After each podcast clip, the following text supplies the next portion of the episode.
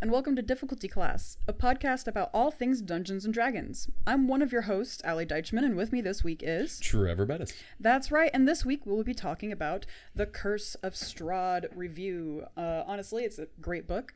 Um, just a, that's it. That's the whole podcast. Yep, that's it. That's it. We're done here. No, no more. As well as answering some listener questions at the end. Uh, Trevor, how are your games this week? Uh, let's see. Uh, the only game I had was the bookstore game. Nice. Uh, it went pretty well. We did Ravnica. Uh, so literally no one at my table knew what that was. So it was kind of fun being like, hey, I'm going to give you a quick introduction to what Ravnica is. Oh, yeah. Why it's cool. Uh, also learned in that game, uh, math problems don't work for puzzles. I heard about that. yeah. Uh, I mean, it was, I, I never done it before. And I think in certain groups it would work. Like I know one of my home groups from a while ago, if I had thrown that out there, it would have been done in two minutes. It, Yeah. wouldn't, it wouldn't even been an issue. uh, table didn't really like it, so I'm just like, all right, well, I'm just gonna cut this short. I see you guys are uh, not enjoying it, so we're just gonna do this.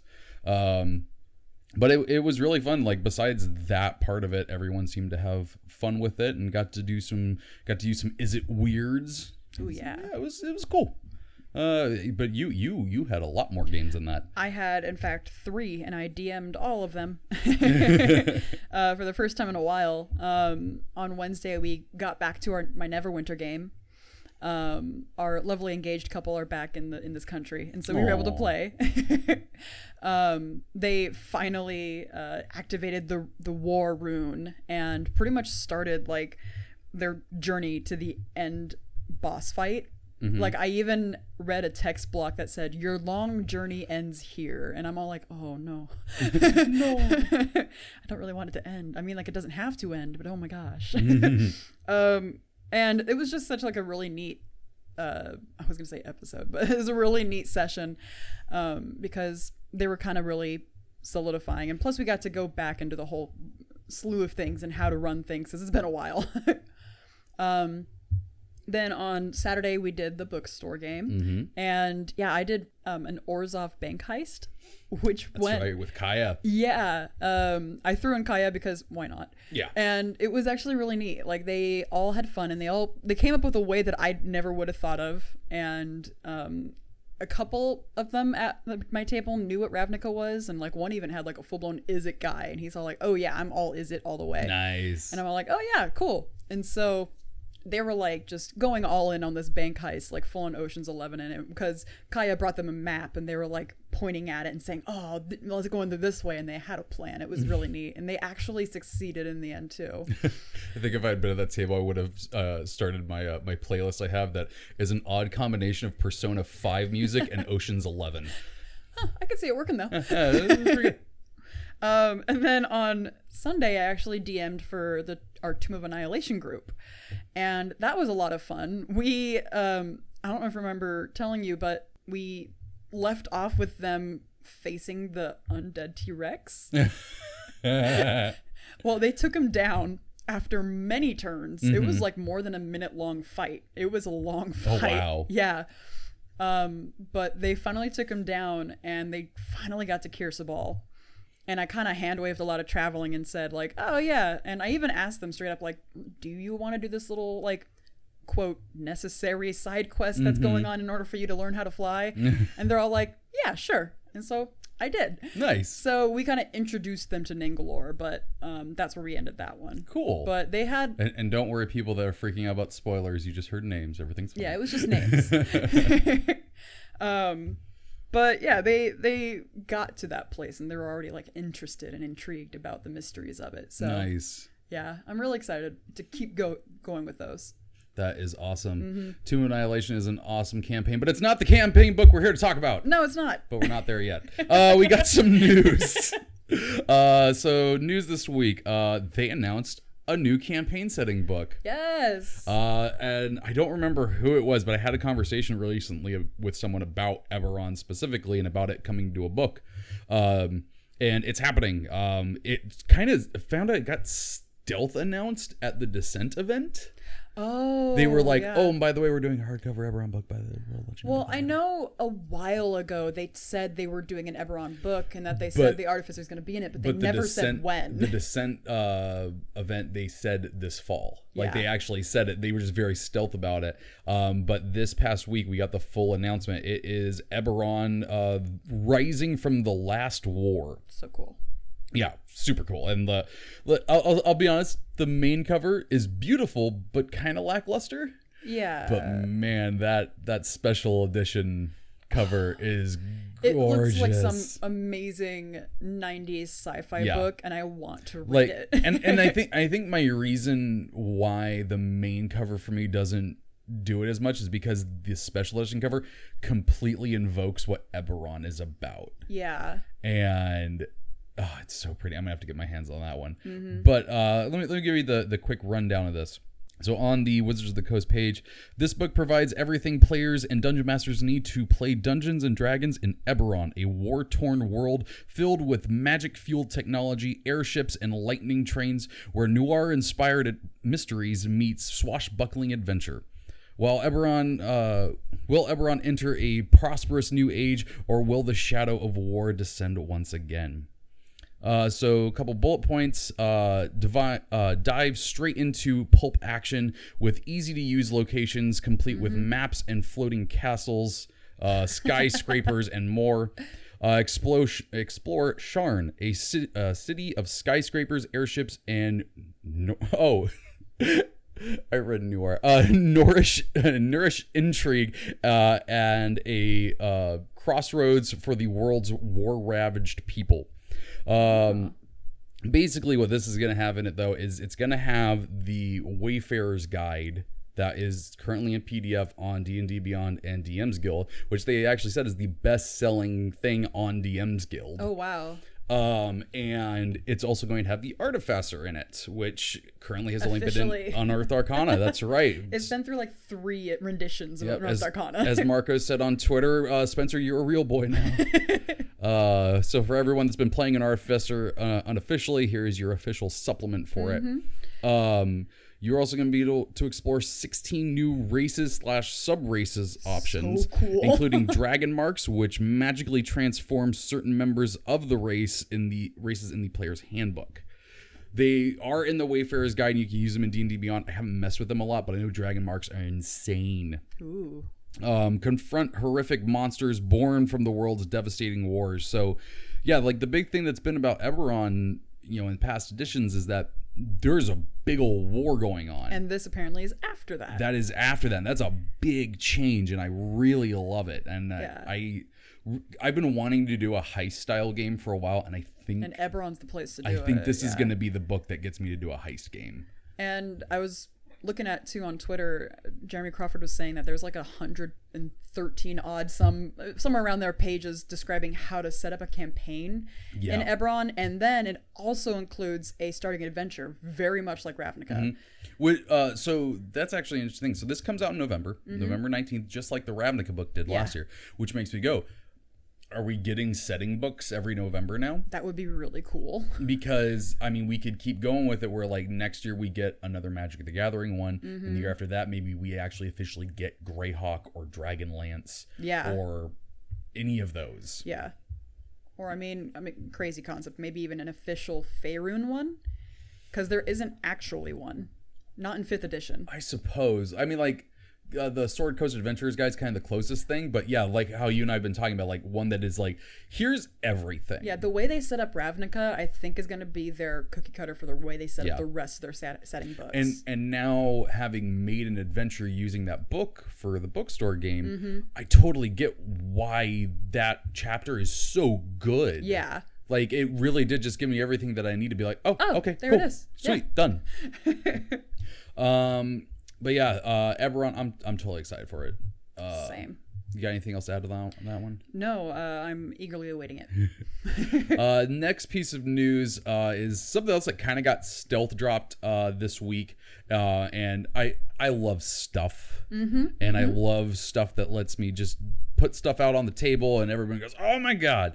And there are two awesome stuff's coming out. Yes. So, uh, first off, uh, for the Descent into Avernus uh, adventure, WizKids is making the Infernal War Machine premium figure. it's a giant hell car. Yeah. Do you like Mad Max?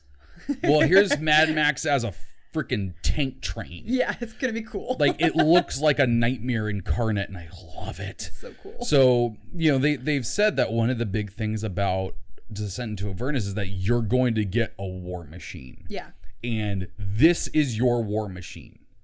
And I I love that because it's um it does it does something um I think this is a weird one to bring up uh Starfinder did Oh yeah. in the first adventure, they gave you a ship and they've actually made that ship into a figure and they have maps for it and everything. But this one's just like, here's your freaking. Here's your freaking war machine of doom. Uh, it'd be kind of like for a, a dragon heist, where it's just like, here's your tavern. Yeah. It's a very important. It's going to be an important part of the campaign. So the fact that you get to have this on the table, Oh, that is so cool. it's going to be great. And, it's big too. it is, and it. I feel like it's going to have a lot of like uses I can't wait for someone on- to totally mod it and make it an RC car. Oh my god, yes. now that I think is a completely practical thing to get and use at your table. The second thing, absolutely not. I've already pre-ordered it. Uh, so the TNT Icons of the Realm miniatures walking statue of Waterdeep. Oh my god. This thing is a giant freaking statue of a knight with a sword and a shield and uh i i can't seem to find like how tall it oh oh here so here's the box dimensions 11 by 8 by 15 So almost a foot tall.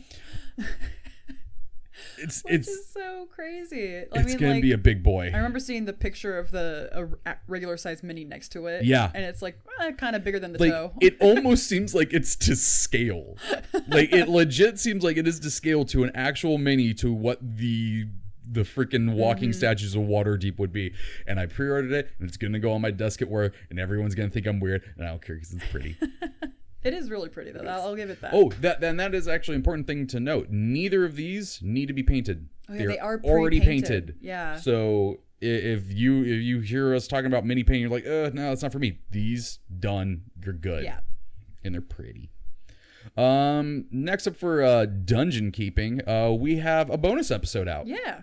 Oh, we just recorded it. so uh, it's talking about the Unearthed Arcana that came out last week. Uh, it didn't seem like it would fit into this episode since it's going to be Strahd, Strahd, and all Strahd. Um, So we uh, we recorded a quick one that you can go listen to right now. In fact, you could, you could stop listening now, go listen to that one, then come back. Yeah. Or maybe you already listened to it. You're awesome. I don't care. Thank you. Uh, but that is all the news and dungeon keeping we have for this week. Is it time? It's time. I'm so excited. I'm so excited. I love this. I love it. I, I guess I'm giving it away already. I freaking love this campaign. Yeah. no, it, I said at the beginning, it was great. it, it is great. Uh, so, uh, we're gonna start off with a quick little history. Uh, we haven't really done this for the other ones, but uh, this one had a lot of history with it. Yeah. Um, outside of you know, like, because Storm King's Thunder doesn't really have a history in the the hobby. yeah, it just kind of has lore, but not necessarily history. Yeah, Tomb of Annihilation, you know, started at uh, one of the conventions written by Gary Gygax. It's a very short history. The Ravenloft history. Oh my god! And so this was actually the idea for doing this was sparked by a listener, uh, um, uh, Vincent. Uh, he wrote in asking about one of the other, uh, one of the older modules. I'm like, oh, we're really not going to get into Yeah, that. yeah, So I started looking at it, and I'm like, oh, there's a lot of stuff here. So the first appearance uh, was uh, a standalone advanced D&D module, uh, which was number I6 and was published in 1983. It did so well that a sequel was made in 1986 called Ravenloft 2: The House on Gryphon Hill. I want them to do a sequel so bad that's just like two, like uh, Tomb of Annihilation 2: The Reckoning. that would be the Storm King's Thunder 2, now it's serious. To Rise of Tiamat 2, the reboot. um, Uh, so then, uh, oh, uh, also had um, uh, a game book that year. Also, the, the game books were basically like the endless quests right now. Oh, okay. So they they had like a choose your own adventure set in Ravenloft. Oh, wow. Also, important thing to note here, in case you don't know this, Ravenloft originally was its own setting. That was the name of the setting. Yeah. Um, so with uh, Advanced D and D, uh, it was made into a full. Uh, oh yeah, uh, it was made into a full uh, campaign setting with Realm of Terror. Uh, which was a box set and came to be known as the Black Box, which was released in 1990. I actually saw this at a game store once and didn't buy it, and I regret my life. Um, it was uh, it was revised twice during Advanced D and D with Ravenloft campaign setting, and then later with Domains of Dread, which is a, just a fun little title. Yeah. Uh, in 1994, it was spun off again, this time as a subsetting uh, called Mask of the Red Death, and was set on Earth. It was literally Edgar Allan Poe in their Gothic setting, Oh, okay. but okay, okay. also on Earth. that's fun. Uh, let's see. Uh, when Wizards of the when Wizards of the Coast took over, uh, the property was licensed to White Wolf Publishing, the makers of Vampire the Masquerade, who made two books, one for third edition and then one for 3.5. Uh, in 2006, Wizards released Expedition to, uh, to Castle Ravenloft, which updated the original adventure to 3.5 and came with a bunch of cool maps. I That's something that I heard about too. Is like, and uh, the historical part about it was that it came with a ton of like neat 3D Mm-hmm. maps. Like that was part of the original stuff. Um, fourth edition saw Ravenloft only mentioned in the Manual of Planes, uh, which established that the domains of Dread were now located in the Shadowfell. Hey. Um, 2001 was supposed to see the Ravenloft role playing game released as its own standalone game using fourth edition mechanics, but it was never released. Really? Mm-hmm. Huh. Uh, and uh, lastly, uh, Ravenloft wouldn't be seen again until 2016 with Curse of Strahd for fifth edition. So there's a lot of information for you, but uh, you can see that this book had a lot writing on it. Yeah. Like it really, th- there was a lot of pressure. I mean, like at the beginning of the book too, it has a foreword by um, Tracy Hickman, who is one of the original writers. Um, him and his wife, Mm-hmm. Yep. I want to say, um, they're the ones that made the whole thing up, and they're even talking about how Wizards contacted them and wanted to get like the in about how Ravenloft and how Strahd himself was meant to be, mm-hmm. and apparently they loved how they went about it. Yeah. Which just goes to show how good this adventure is. when the original writers who wrote it in like 1983 was like, "Yeah, you're doing it right. Mm-hmm. Yeah, you're doing it right." That's got to feel good. That's got to feel so good. Mm-hmm. Um, but I think we're gonna we're kick off this this main. So uh, as a heads up, we're gonna be doing a spoiler spoiler free part right now. yes. Um, and then we'll do our DM's Guild spotlight, and then we're gonna get into the real nitty gritty spoilers. Yeah. Uh, but first, Allie is going to do a dramatic reading Yes. of the first paragraphs of Curse of Strahd. Allie, take it away. Under raging storm clouds, a lone figure stands silhouetted against the ancient walls of Castle Ravenloft. The vampire Count Strahd von Zarovich stares down a sheer cliff at the village below. A cold, bitter wind spins dead leaves about him, billowing his cape in the darkness. Lightning splits the clouds overhead, casting stark white light across him. Strahd turns to the sky, revealing the angular muscles of his face and hands. He has a look of power and of madness. His once handsome face is contorted by a tragedy darker than the night itself. Rumbling thunder pounds the castle spires. The wind's howling increases as Strahd turns his gaze back to the village. Far below, yet not beyond his ken, a party of adventurers had just entered his domain. Strahd's face forms a twisted smile as his dark plan unfolds. He knew they were coming, and he knows why they have come. All according to his plan. He, the master of Ravenloft, will attend to them. Another lightning flash rips through the darkness, its thunder echoing through the castle's towers. But Strahd is gone. Only the howling of the wind, or perhaps a lone wolf, fills the midnight air. The master of Ravenloft is having guests for dinner, and you are invited. I love it. It's so freaking corny, and I love it. Yeah, if there isn't a better gothic introduction than that, I don't know what is. right? like, oh my god! It, and, and actually, I, I noticed as you were holding that up, the the back part of the book is just a shortened version of that. Oh, really? like they're really playing. I was like, nah, this is this is good Oh, yeah. old gothic horror. yeah, straight up. Um, so that is literally like the first three paragraphs of the book. yeah, Um, that sets the tone of the entire adventure. That sets the tone of how this character will be. yeah, And it's such a good intro. yeah. Um, and like really for a, as far as like spoiler free stuff goes about it, like that is if that doesn't catch you and get you interested in it, yeah. I don't know what's going to. Like Yeah. there there is a lot more in this adventure than just that. There's a lot more to it than just vampires and you know gothic horror. Yeah. But if that part doesn't get you, uh I mean, like to be fair, vampire hunting isn't everyone's like cup of tea. Mm-hmm. Like, uh, people can look at a book and be like, uh, "I'm not really here for the the gothic horror." It's like fair, Mm-hmm. but um, honestly, even if you're not into the gothic horror genre or that kind of feel, like if you hear the word vampire and you're just kind of like, "Ugh, whatever," this vampire is different. well, I, I think the other thing about it though is that like take Rise of Tiamat for instance.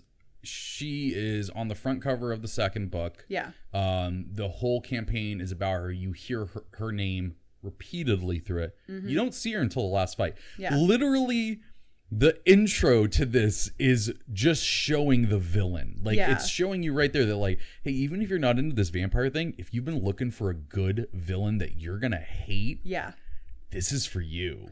Yeah, and I mean, speaking of good villains that you're gonna hate, like even the original writers were talking about, uh, like why would a vampire like a vampire needs more than just oh, uh, you know, it's just, they want to suck blood and stuff. It's like no, no, no, no, no. This guy's a villain because of what he wants, because of who he is, not necessarily because he's a monster, but because of what he does. Yeah. And the way they express that and the way that this book has gone to showing that is such a neat way. And it really is a cool way to look at and study how villains should probably be written. Well, yeah, we, we talked about this adventure um, when we we did our episode about villains, and I yeah, this one totally does nail for me like what a villain, an ongoing villain should be. Yeah.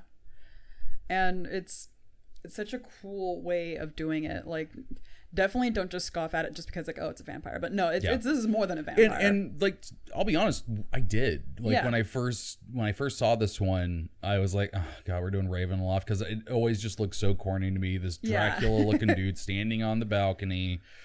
Like my friend Kyle was like, "Oh, I'm so excited because he loves gothic horror and stuff like." And, and I do like gothic horror. yeah. but I was just like, ah, this is corny. And then when like you know I started listening to it on Dice Camera Action, and I was like, eh, whatever, it's the one they're playing.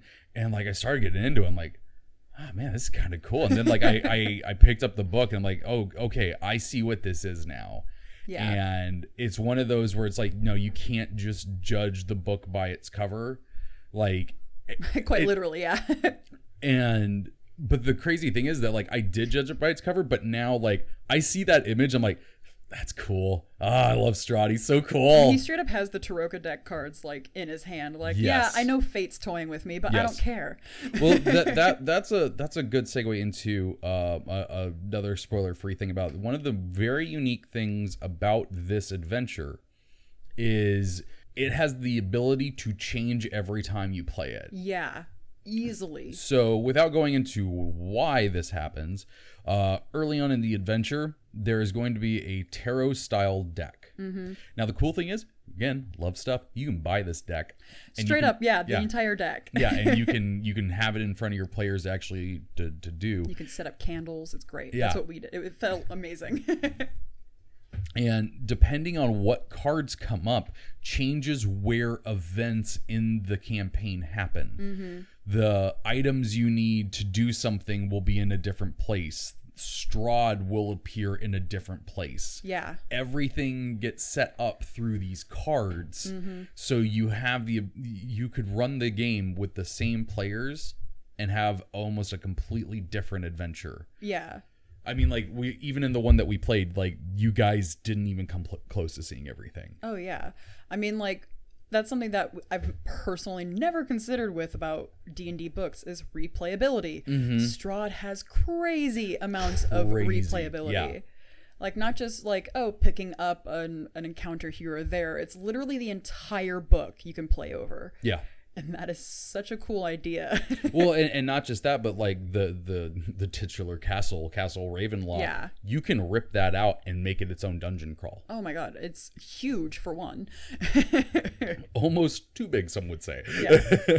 but it is it is pretty good to just like pick out like any room too because you can easily pick out a few rooms in there too and just throw them Oh in. yeah, uh, hundred percent. I I I know people that have done that. Um, Yeah. We're gonna be running uh, Curse of Strahd stuff in October for our games at Yeah. the bookstore, and that's probably what I'm gonna do. Is I'm just gonna rip out my favorite my favorite rooms. oh yeah And just throw them in there. I, I, or you could even just drop them straight into the crypt, mm-hmm. and you know And see what go. happens. Yeah.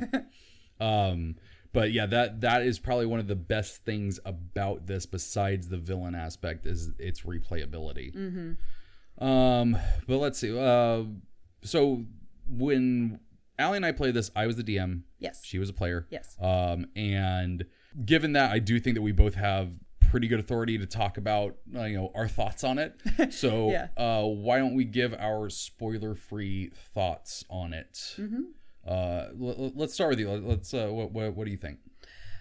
i think as far as campaign goes like i talked about this before in i think just the previous episode where i like feeling like a hero Mm-hmm. and that i made a difference in the world and at the end of this campaign for one i cried like three times in that one Wh- session alone We'll get into that later. uh, but two, I did feel heroic. Like I did something that didn't just help the party. I helped the entire like plane in a weird way. I helped the I helped in general a lot, and it made me feel super good to finish that story too. and yet broken. so broken, and it was such a good way too. Mhm. Um, but that itself, as a player, I couldn't. I would. I would want to play it again, and I do want to play it again. I mean, like, who knows? Maybe even play a barbarian in that. But like, it would just be so cool to go over it again because um, Trevor lent me the book afterwards uh, in in preparation for this podcast, and just going through it, seeing all the stuff that we didn't even touch, we didn't even look at. It, it makes me excited to think about like, well, what could we have done next? Yeah. we, we could do Ravenloft too. Yeah, and it's neat because like the story itself provides a reason for everything too. Mm-hmm. So Yeah, that is one of my my biggest things about this book is that there is a reason for every creature in this book. yeah, And it's really refreshing to come off of other adventures like Paizo ones or even Rise of Tiamat where like uh, uh the the the castle part of that one. yeah.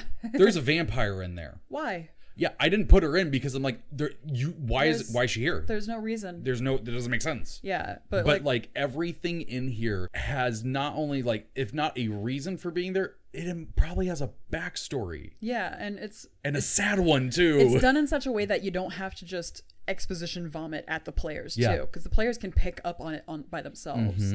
Mm-hmm. Like there were so many. My character in particular kept a journal, so therefore I kept a journal, and it is filled to the brim with just notes about the lore that we learned, Mm-hmm. and it was so cool just picking up everything. And like me personally, I wasn't really into the gothic horror like concept, but the more that we got into it, and the more that like our characters got into it, it was it really kind of ended up being more of a grand adventure than just like oh here's another like uh, you know friday night horror movie that you just listen and watch to so all in all uh, spoiler free thought i really loved playing in this campaign and i can't wait to either a run it or b be in it again because i would be okay with either one What about you, as a DM? Amazing DM, by the way. Just not not to not to like push that or anything, but that was an amazing game. well, thank you. Uh, my ego won't let me take that. Yeah. Um, sorry, my or, uh, imposter syndrome. Uh, there we go.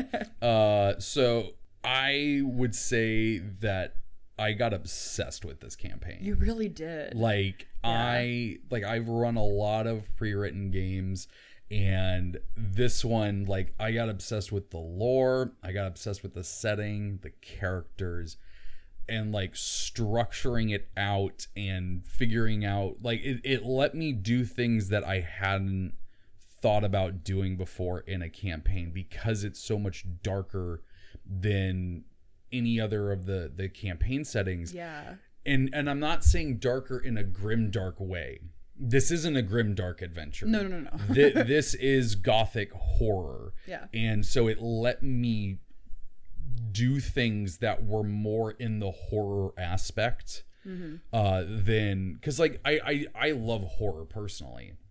But when you're doing, you know, uh other adventures, you don't really get to do a lot of horror in it outside of like, you know, zombies and Tomb of Annihilation Yeah. or I don't really know what in Rise of Tiamat or any of the other ones like Yeah, not really. but in this one like I really got to like feed that and, and let stuff be creepy like it made me happy times that Dusty looked at me and went I'm freaked out right now Yeah.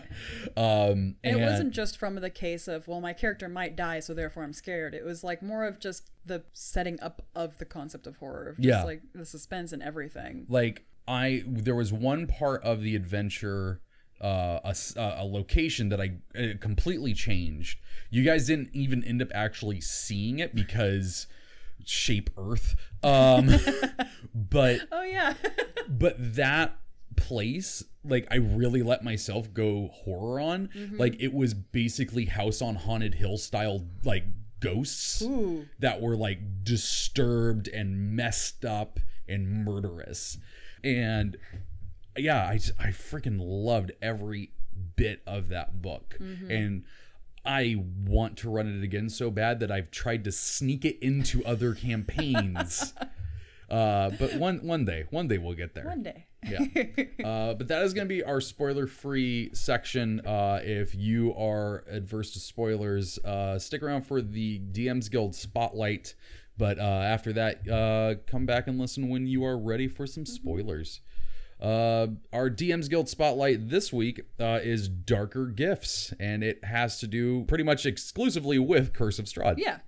So this was a supplement made by Igor Maron- Marino Marino, uh, and um, there is a way, and still non spoiler, there is a way in Curse of Strahd for you to get what is called a dark gift, Yeah. and it is. It's a bad thing. It could have a good aspect to it mechanically. It's a double edged sword. Yeah, but it's probably going to mess you up in some other regard. Yeah. Um, and in the book itself, I think there's, ooh, I want to say like eight. Probably. That sounds right. Um, but in this one, there are an extra sixteen. That's awesome. Yeah. so uh, they the the author went through and made sixteen more dark gifts that you uh, will have the ability to give to your players and kind of expand on certain aspects of the game. I didn't use this because I actually didn't end up even using the dark gifts um, because again they're optional. Uh, but if you get the book and you read through them and the dark gifts sound like a really fun thing go check out uh, dark darker gifts on dm's guild and uh, and see what you think it is a pay what you want the suggested price is 50 cents Yeah. it is a bargain and a half Worth it. uh yeah and uh yeah it, i i have looked through this like it's not like oh hey you know it's just doing what i did uh it, it it's not only like um these are the darkest it actually also has it on a table so you can give them out randomly Which is always great. I love tables. uh, but yeah, so go check out Darker Gifts by Igor uh, Marino and uh, uh, see see what you think.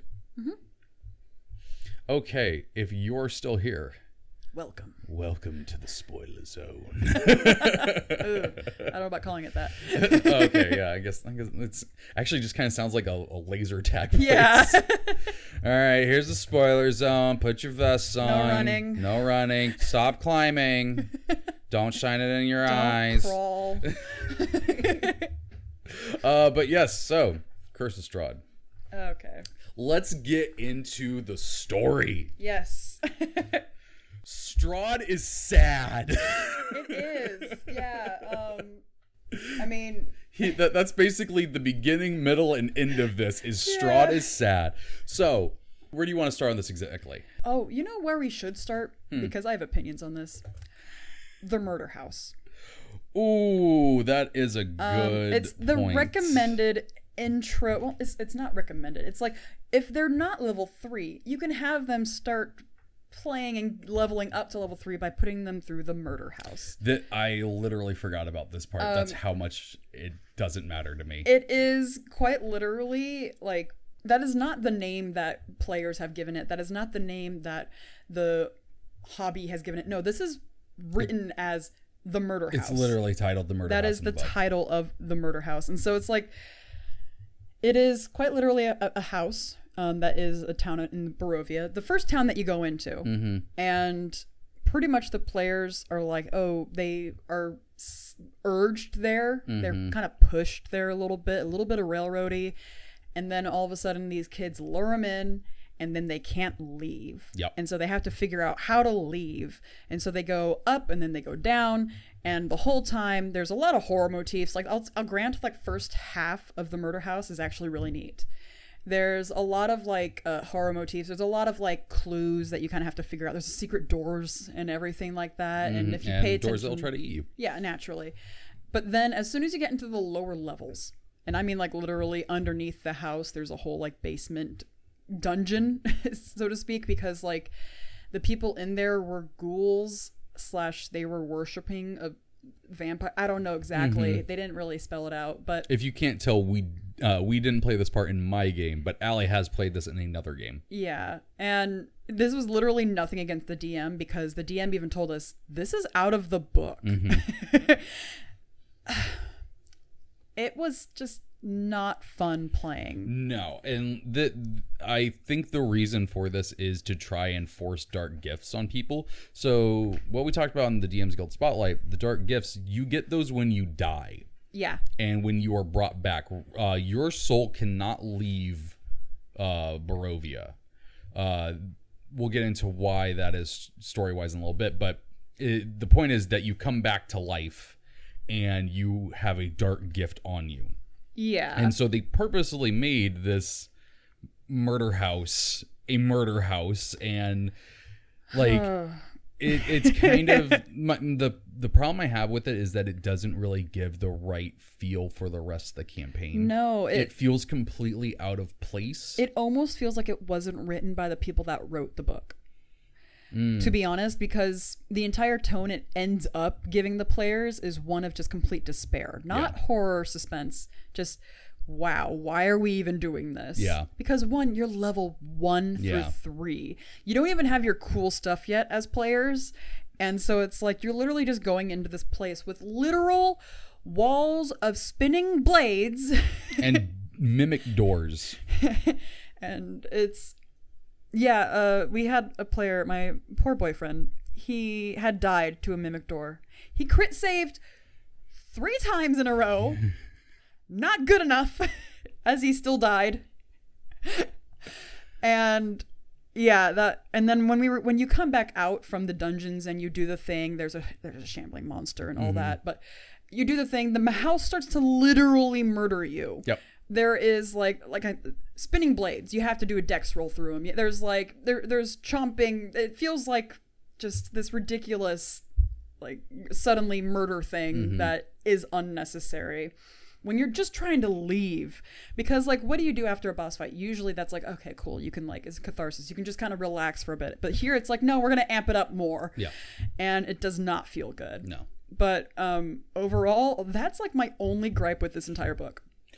Now the I feel like the reason why this doesn't fit outside of it being level one and the despair thing is that you know, like we said, it your players are going to either be transported there, just that's where they start, mm-hmm. or they're going to start in Daggerford. yeah It's Daggerford, yeah. Yeah. Um, and the ruler there uh, will, for one reason or another, send them on a on a quest to go check out the mists, and they are these gypsy-like people have you know set up camp outside of the of the small city, Yeah, the Vistani. the Vistani. And these Vistani are what kind of kick off the ruler's interest and the adventurer's interest in going into this place and finding the ruler. The uh, the Vistani refer to him as the the cursed prince. yeah, they really do literally spin a whole tale about Strahd, and they're like, "Yeah, no, he used to be really good and awesome. I mean, He saved our people, but like." He got under a curse now, and it'd be cool if you could like help save him. Yeah. So it, it you can play this up as it being a trick or them being completely Like, honest about it. Yeah. yeah. Um, but you know, for one reason or another, your adventurers go into the mists and uh, they come out in Barovia. Now, Barovia is in the Shadowfell. Mm-hmm. It used to be part of Faerun. Yeah. It is, n- is no longer. And Yeah, it's a different plane. yeah. Uh, and so it's that's why they can't leave that they can can no longer leave Barovia. Um, and when they get to the first town, which is also confusingly called Barovia, the tone of the town itself doesn't fit the murder house. Yeah, And so you've already sent your players into the mist to do this adventure to go find this prince, and then they get sidetracked into a house that no one in the town tells them about, and no one else in the town seems to be worried about. yeah, And there's uh, there are slight reasons for that part. And uh, then they could get killed or not, and then they come out and they go, "Okay, I guess we got to go do the rest of the prince thing now." like okay, I, that was terrible. Let's carry on. Yeah. um, but uh, as for the reason why some of the townsfolk, and I say some of the townsfolk, wouldn't mind this murder house being in there, is because one of the interesting aspects of this campaign setting is that a large majority of its inhabitants do not have a soul. Yeah, They are soulless people. They are void of emotion, and um, they just kind of meander.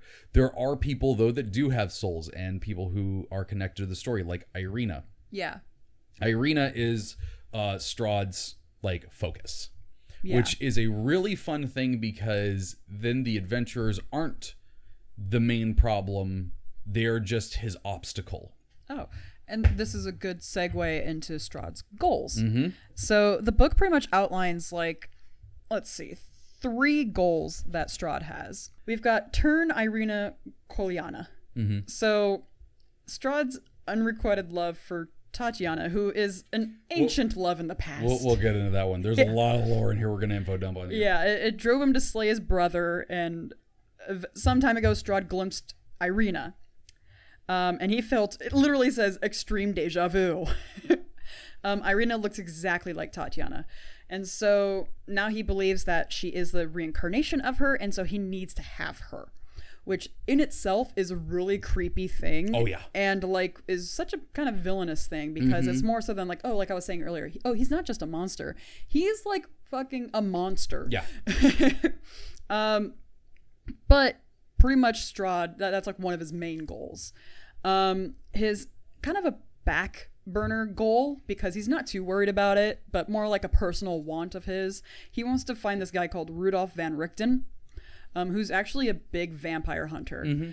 Um, but Van Richten has kind of made himself come to Barovia to take down Strahd. And it's not like the vampire is like worried about him. It's just the more he wants to lock him up in a dungeon and slowly break his spirit. You know, as you do. As you do.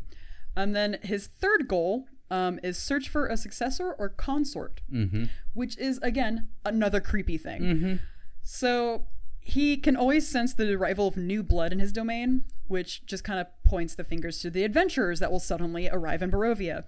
And so he shifts his attention from Ireena and Van Richten to his new guests. So he can see if this, which I would almost say is like his overall goal, because Ireena is like, yeah, that's like in the forefront. But this one's like one that's been a constant, I feel, for over a hundred years. Well, the the fun thing about it is that you can take any f- one of those three and make it his main goal. Yeah. And that's again like the replayability part we talked mm-hmm. about. That is so cool. Yep. So like pretty much he it says too, it's like, oh, his new guests so he can determine whether any of them are worthy to be a successor or consort. And it says in parentheses, eventually he decides that none of them. But he doesn't arrive at this conclusion immediately. And for me, that option that is also a complete option. You Yeah. could do it where You- he thinks that one is worthy all and go as far and crazy with that as you want. Yeah, which can lead to some really cool story happening Mm-hmm. at the table that kind of just is written by the players and you, which is really neat. You really make the book your own. Yeah. So the the progress of this, because you know that was a lot for just the intro part of it, but there's a lot to set up with this. So the long and short of his backstory is, before this was a dark place, he loved this woman named Tatiana, Who Uh, was his brother's wife?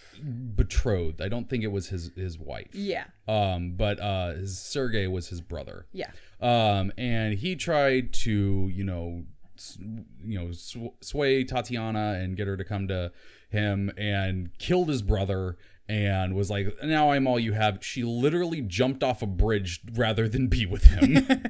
yeah. um, Good point. and that was when he uh, took on this dark power and turned Barovia into what it is. yeah, Uh, and he did this, you know, back in the lore uh, involving uh, the Raven Queen and Baba Lysaga, who is basically Baba Yaga, Uh, pretty much. yeah, uh, with you know a, an ly on there and an s. Yeah. Um, but uh, yeah, so that's his backstory and his motivations. Now, what the players are going to do is they're going to go through Bro- Barovia, they're going to meet Ireena. Um, she, they're going to realize she's in danger.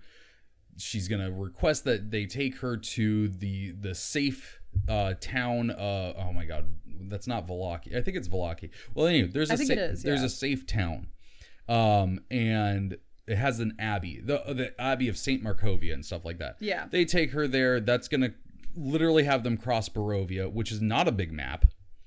Um, now, in the way it's written, they get to the town and there's a pond that's uh, filled with radiant energy, and the ghost of uh, Sergei comes out of the pond, holds out his hand. Tatiana takes it, and he pulls her in, and they both disappear, and they're never seen again. yeah.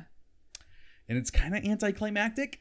See, now I was kind of looking at it too, though, because uh, we didn't go into it yet, but part of the Tarokka cards, it says that Ireena can be your ally and that she actually goes to the castle with you. Yeah, So, which I mean, semi happened. like Yeah. we kind of got that card with you, but um but it that part of it like the way it's written as that i'm like eh, that's kind of boring. Yeah, um but on their way to that town between barovia and there they're going to meet more vistani. One of them is going to be madame eva who does the tarokka deck reading which is what sets up the events of the campaign. Yeah, and this is where literally the game can go anywhere from here. uh, and this is how the the game gets structured because it goes they are going to have an ally they need the sun sword the amulet of ravenkind and um, the tome of strahd. Yeah, and then lastly know where strahd is. Yeah, or will be. So they you get to tell them early on that hey if you don't have these four things going into strahd you're dead. You're probably not gonna make it. you're straight dead. Yep. um and so that was- is what structures it. So they need to go out and find these things. They go to different places and they talk to people and they get leads. And it's hard to tell you from here what's going to happen because it could be anywhere. It could Yeah. be in uh, a witch's hut. It could be in a windmill where they are making children into pies it could be in Ravenloft itself. it could be in ravenloft itself uh, that was an unfortunate card um, yeah, it could be in a n- number of places on this map. And eventually it will lead them to Castle Ravenloft. They'll go through there, they'll find Strahd, they'll defeat him. Mm-hmm. The end. Now that Kind of. sounds, yeah, that sounds kind of blase and boring when I spell it out to you like that, but it's so much more than that. bare bones. That is what it Yes. is. Like if you had to Um, bullet point the entirety of this book, Yeah, but find the things. it is so so so much more than that and Mm-hmm. there is so many interesting and amazing characters that you can have show up through this oh my god, yeah. and oh my god i i just i freaking love this campaign so much because of all of those things Mm-hmm. and yeah i get yeah it doesn't sound like the most interesting thing on paper like it, go get the things come back kill the dude but the the great thing is is that yeah it tells you where strahd's going to be for the last fight doesn't mean that they don't see him between then and there. Oh, he is meant to come up Yeah. constantly throughout this book. And, and I will say this: it doesn't specifically tell you that, but man, should you do it, and it is a lot of fun. It does tell you that. Oh, really? It literally says when Strahd attacks, Strahd isn't a villain who remains out of sight until the final scene. Far from it, he travels as he desires, any place in his realm or his castle, and the more often he encounters the characters, the better. there we go. Perfect. It literally Perfect. says no. Strahd shows the fuck Yeah. up wherever he wants. like I I love that I kind of like we'll we'll get into full details what happened in our campaign later, but like I love that like the first time you guys saw Strahd it was illusion. Oh, yeah. And then the actual time you saw Strahd, he was flying above you guys lit by the moon. Like oh, so I loved it. so good. um but okay, let so that's the story of it. Mm-hmm. Um and the layout of this book. So there yeah, the murder house, it sucks. I don't like it Yeah. we can move on from it though it doesn't ruin the book in any way No, you can always just start them out at level three. It's, yes in fact please do Yeah. um the layout of this book is probably the thing i don't like the most yeah. uh there is a map very early on of barovia and every location on there gets a letter and it goes in alphabetical letter uh, alphabetical order of those letters not what the locations are called.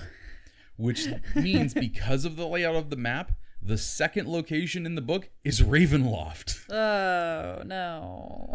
and like anytime you guys would move locations and i i would have to go to the table of contents instead of just being able to be like okay uh it's about here yeah. i couldn't do that because i'm like i don't know what letter on the map this has that's that. That's not great. no and it, it, that is my biggest disappointment in the book is that the layout of it is not ideal and it is especially confusing for a new dm Oh, yeah, that is probably the most important thing for Especially if you go from something like the Tyranny of Dragons campaigns, Oh, which yeah. are point A to B, straightforward, that you read this like a book. yeah Because this isn't necessarily sandbox. Oh no, it is a sandbox. I would I would say that this Okay. game is a, uh, is the most sandboxy of the pre-written Oh, okay. campaigns. Yeah, I mean, even with Tomb Annihilation in there. Mm, Oh, see, I had to make you think. yeah. Okay, it, it's about on par with that. okay, okay. Yeah. Yeah, so because there is a lot of different places you go, and the fact that the, the main end dungeon is like the second thing you Yeah. look at. That's Now- a lot. That said, the locations within that weird organization are laid out so well and so beautifully. and every single one has like, Like, a map. Every town is fascinating to read through and Mm-hmm. it lays it out in a really well done and thought out way. The maps are gorgeous. They work so well and Castle Ravenloft is a, done in an isometric view Yeah. and it's gorgeous. Yeah, no, I um, talked about that kind of a little bit earlier, but it has like these 3D maps that are kind of necessary because It's huge. it's huge.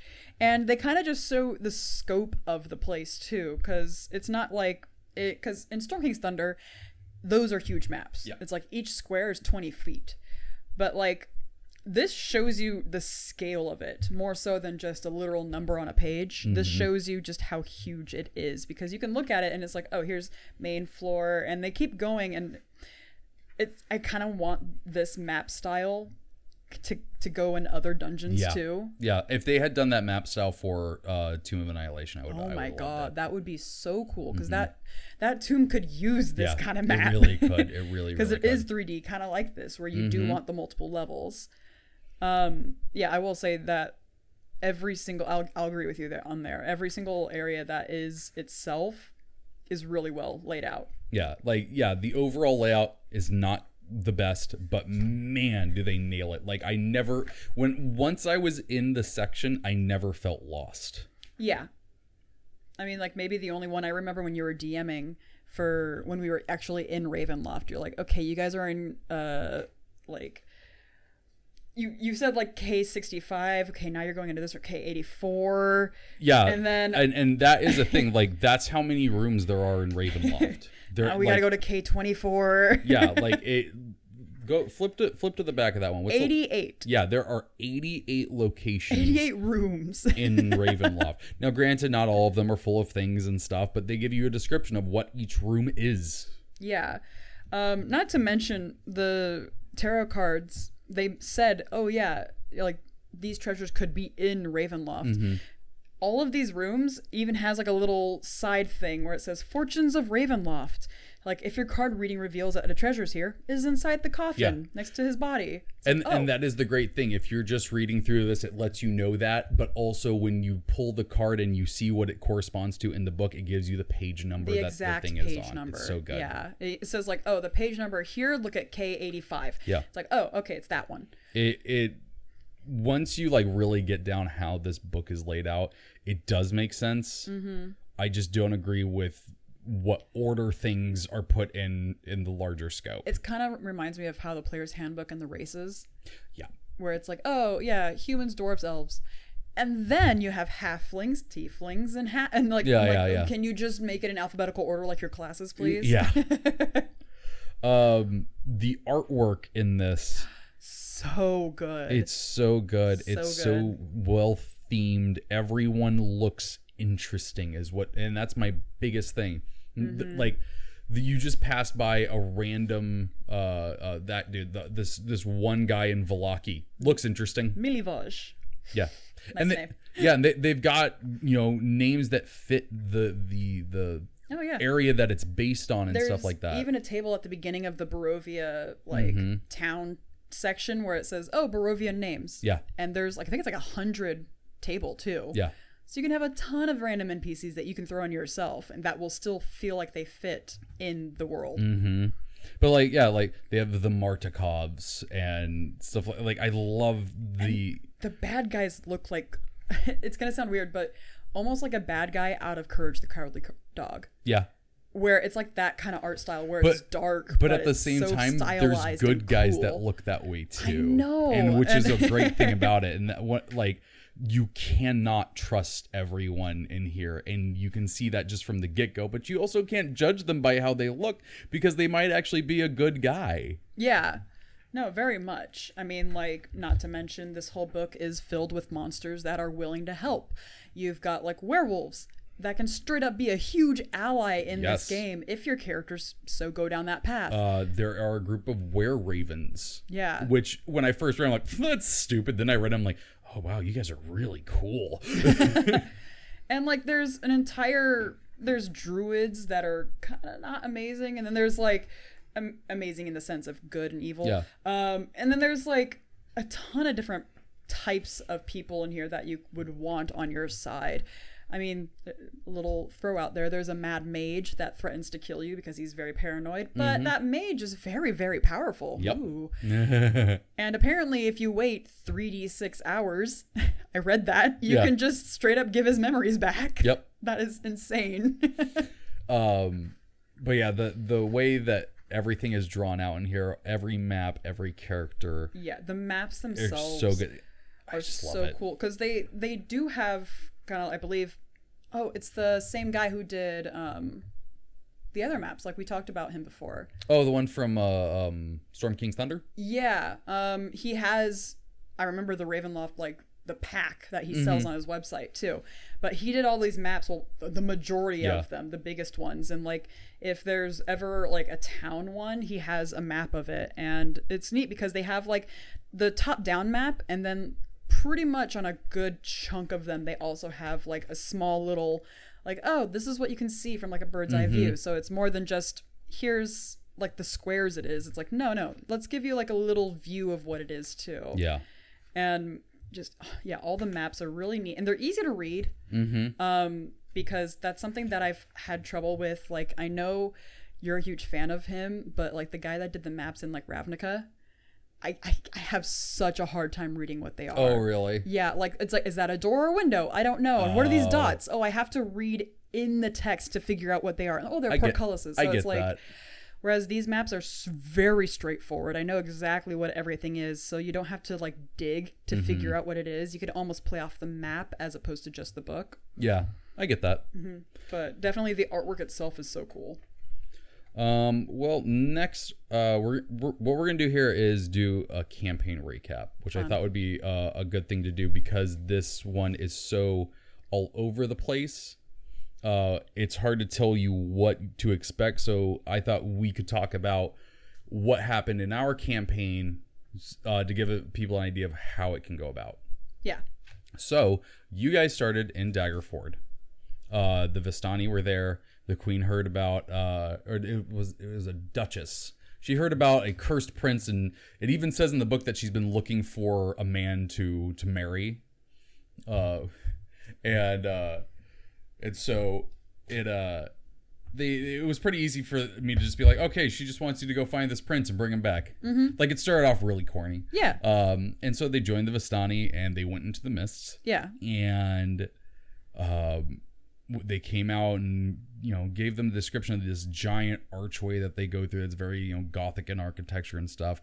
They got into Barovia. They met Ireena, and I. I this was this is one campaign where I I do really recommend you knowing stuff ahead of time to foreshadow Yeah. because in the first session I for I had this old woman going around with a little trolley cart selling dream pies with this little bell that was ringing So good. and you know it kind of creeped some of the other players out and some of them were like oh well, I want to get one but they weren't able to yet or they they always went in the other direction I didn't stop them You know, that was something that I wanted to point out was the book itself does actually give tips on how to play horror.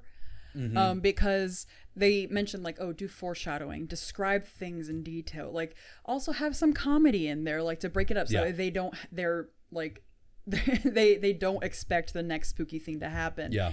And so like as far as a resource book goes, as far as how to DM this kind of game is super helpful because Yeah. it gives a lot of tips on that. I will say um I kind of left the comedy up to you guys at the beginning I mean, it was going to happen. Uh, yeah, and and I just kind of laid the the gothic horror on thick at the beginning. Later Yeah. on, I got some comedy in there.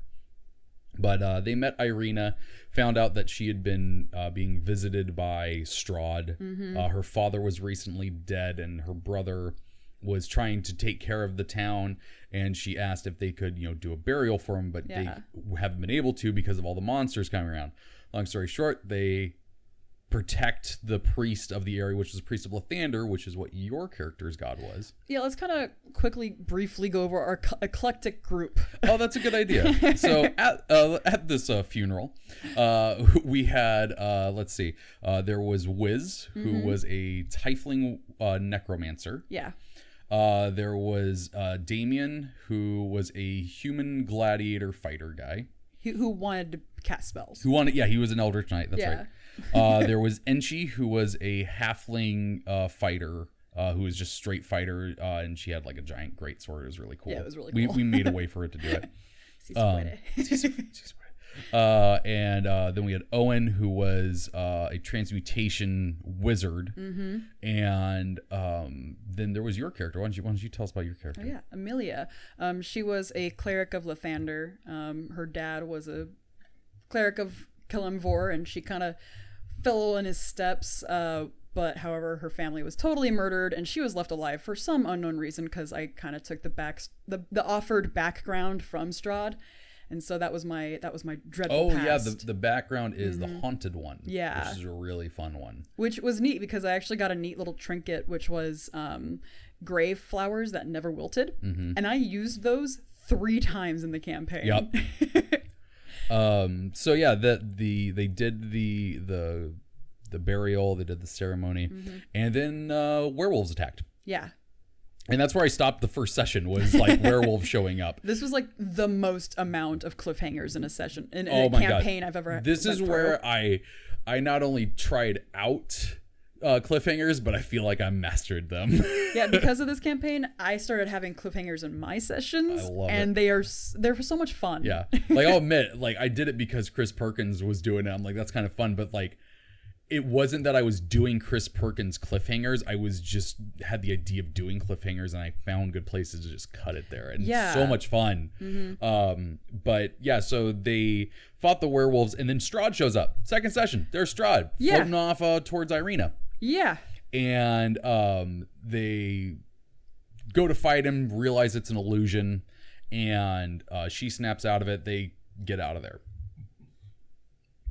So Ireena tells them that you know Strahd's been visiting her and that he thinks she's his lost love Yeah, he's been real creepy on being her. real creepy. And their their brother or uh, Ireena's brother asks uh, that she be taken to uh, the the town with the abbey to be protected. I already knew about the pool thing and had torn that out, yeah, and so it was just get her to the abbey. She'll be protected there. yeah, Um, so they started on their way there. Along the way, they met uh, Madame Eva. Mm-hmm. They did the Tarokka deck. Now, I did get the cards. I did do it in front of all of you, and it sucked. And this is going to be a warning that I have about this: is that those that the Tarokka deck might not actually give you an interesting campaign. Y- you know what's a secret? Hmm. You can just set up the deck. Yeah, You can you can cut shuffle it and have the actual cards behind your DM screen, and before you lay it out in front of your players, just put the cards on top. yeah. Um, and I do recommend doing this because uh, both the the ally two two of them ended up being the same person. Yeah, we were all excited as players. We're like, oh man, two birds for the price of one. yeah, and I was just like, well, that's gonna really shorten this campaign, which is already pretty short. So over the week, I said like, hey, I'm gonna change up some stuff to make it more interesting. All of you were like, cool, that's fine. yeah. Um, and so I gave them new cards and locations, and actually, and I didn't tell you guys this, made up a couple of them. um, That's great. because I had some ideas of where like your characters uh were going. well, yeah. So I mean, like I assumed with the whole amulet, some or all of that kind of got a little fucky. I left the amulet one there. That was the one card I left, which was in Ravenloft, and I was fine. like, "Oh, that shouldn't be a problem." yeah, it's in Ravenloft. Yeah. um. So they go from there, and they go to the old bone grinder, which is a windmill, Ooh. and they first go in there and meet this old woman. Uh, and her sister, and they're being really weird. They turn out that they make dream pies. Oh, this is where it starts. Yeah. Oh my god, I just remembered. and uh, they buy one, and we buy two. they buy two, and then they leave, and then Damien eats one, passes the fuck out. Mm-hmm. Dream pies uh, make you pass out for six hours, where you have the nicest, most best dreams in the you've ever had in your entire life. Oh yes. Uh, so much so that it is addicting to have. Now, these old witches uh, use this addiction to get people of Barovia addicted to and then have them sell them their children, which they then turned into dream pies. Gothic horror. It's a vicious cycle. Yeah. um, so they do that, and as they're leaving, there's this really great part because your cleric could see the grave. Yeah, she was a cleric of the grave, Yeah. and so she can see undead people like around her. And so like this isn't in the book, but she's like, I look back at the the windmill and I see the grave. And I just had this ring of ghost children standing around the windmill That- looking at it in like, the rain. We're, we're, we're sitting under a fan, but that literally just made me shiver. just I'm thinking back to that and just that moment when I'm just like I just I just turn around and I'm like, you know, I'm just gonna go look because Mm-hmm. something we did insight checks like these old ladies and plus Damien is passed out. Yep. Something is not right. And just remembering that there were just children, And think- dead children everywhere. And I think that's where I did another cliffhanger. Yeah. really cool. Um, so the next one, they went to confront them. They even like uh, Ireena and one of the characters like scaled the windmill and went through the top and Yeah. like so. The long story short, there's three witches in there, or they're hags. They're uh, they're night hags, and um, so they started fighting them because one of them's the mom, two of them are sisters. Started fighting them. Uh, upstairs got killed. Downstairs, one uh, one of them was about to be killed, and the mom, uh, like it was like it was like late. I w- it was. I, I was like, okay, this combat's gonna go on so much longer than here. Screw it, I'm just gonna do a cliffhanger to end this so I can just go home and sleep. But what? How am I gonna do that? And I went, I got it. So before this combat started, Damien ate another dream pipe because he was addicted to it and failed the will save. Yeah, the one of the sisters in a very spooky fashion, like it was raining, and so she was invisible. So uh, Oh no, the one that was visible held out the pie. I know, I know, Yeah. but like So we turned around. We're all like, because I think Enchi pointed out, like, guys, what's up with that? And so we see the outline Mm-hmm. of like this be- this creature from the rain f- stopping where it shouldn't be stopping, and we're like, what? But while we're turned around, a pie is shoved in front of Damien's face, Yep. and Damien goes, huh? While I'm here, and he just starts eating it. Yep. so he passed out. So the way I did this cliffhanger was is that witch or that hag disengages from the entire group, runs, grabs Damien, and vanishes. Such a fucking And nothing nothing beat Ike's face when I was like, and that's where we're gonna stop for the night. And he's just like, What? Excuse me? So this is where my game started taking a hard turn. Because Yeah. during that week I had an idea and I approached Ike about it and I went, Hey, how would you feel about betraying the party? and he goes, You know, I've always wanted to do that. so we started workshopping some stuff. And what was really kind of fun, I don't think I ever actually told you this, Allie, is that he didn't know what was going on. He, I asked him very early on, I'm like, do you want to co DM this or do you want to still be a player? And he went, I still want to be a player. okay, that's cool. So I gave him a brief outline of where he was going to end up, yeah, but all of those choices and situations we're were done on the fly. game. Yeah. Neat. So uh, he got taken to Baba Lysaga, uh, who is in a swamp in Barovia. And she basically tells him, like, hey, I'm disappointed in Strahd. I helped make him and he threw me to the side. Yeah. Now, really creepy also, remember how she had the baby in there? Yes. So, oh, really important thing. I played all of Damien's parts in front of everyone else. yeah, it was a really neat way. Um, I recorded it in my journal. Um, there was a lot of in my journal suddenly. A, meanwhile, cut back, Mm-hmm. cut to. Meanwhile, it's like a lot of Star Wars transition Yeah. moments. Um, th- well, there there was only one time that I didn't play in front of you guys, and that was the first time yeah. because we just talked about it. Yeah. But all the other times, Damien was played in front of everyone, and it was an exercise in uh, player knowledge versus character knowledge, and everyone did a fantastic job. Yeah. But uh, she she has a baby who is actually her Frankenstein Strahd Ugh. That she that she calls Strahd and like treats it like that. When she and when Strahd pisses her off, she kills, and then brings Oh. back to life. Oh, goodness. Gothic horror, yay! Oh, that is that is. That's that's why when she started getting irritated with Damien, she started like clutching it harder. Oh, that's so It's creepy. That's fucking cool. Um, so uh, he uh, uh, she basically said, um, "You're gonna work for me, or I'm gonna kill you." And he went, "Okay." I'll work for you. Yeah. So she gave him a mirror that he could talk to her through, or that she could talk to him through. And so back at the old mill, you guys overcame one of the witches, tied her up, then went upstairs, found the Tome of Strahd, which is great. yeah. But then you left that witch down there. She escaped and uh, teleported away. But then when they came back, there was Damien, unconscious. To be fair, we were like, we need to keep her alive because we need to find Damien. uh, so Damien's there. They're like, oh, cool. So they walk up. Now, here's the thing. Ike and I thought everyone was going to catch on to this because I specifically said that he was asleep for six hours after he reappeared, which was to show that he'd already woken up once and then had another dream pie because it had Yeah. been over an hour since he left.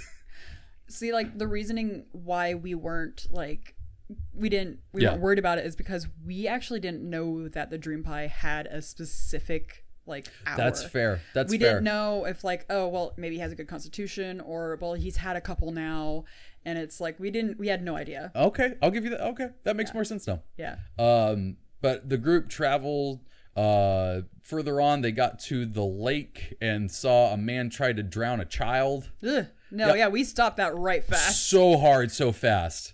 Uh, turns out that Bluto, the guy, was actually under the control of Strahd. yep Um, and uh, I mean, I mean to be fair Strahd was trying to kill a future Madame Eva yeah, uh, this So- little girl was related to Madame Eva, and so kind of made sense on Strahd's part, but Yeah. still also murdering a child. you know Uh, they take her to her family. They get thanked. They get a bag of holding. They get some money. that Damien Good stuff. carries Yeah, yeah, it's true. That Damien carries also important. Uh, but yeah, they meet uh, this little girl and her dad, who are both related to Madame Eva, and then they leave and uh, they go to the the town with Saint the Abbey of Saint Markovia. Uh, they're not let in, walled off. Yep. Can't be bothered. yep Uh, they're told that werewolves tried to get in the day before, and uh, they're also out of wine. and I can relate to that, and it's sad. Um, so they just said, all right, let's go take care of the werewolves. That was such a fun role playing moment too, of just shouting at the top of the Yeah. banisters, like, "Can you let us in?" No. Why? Because God, son of a.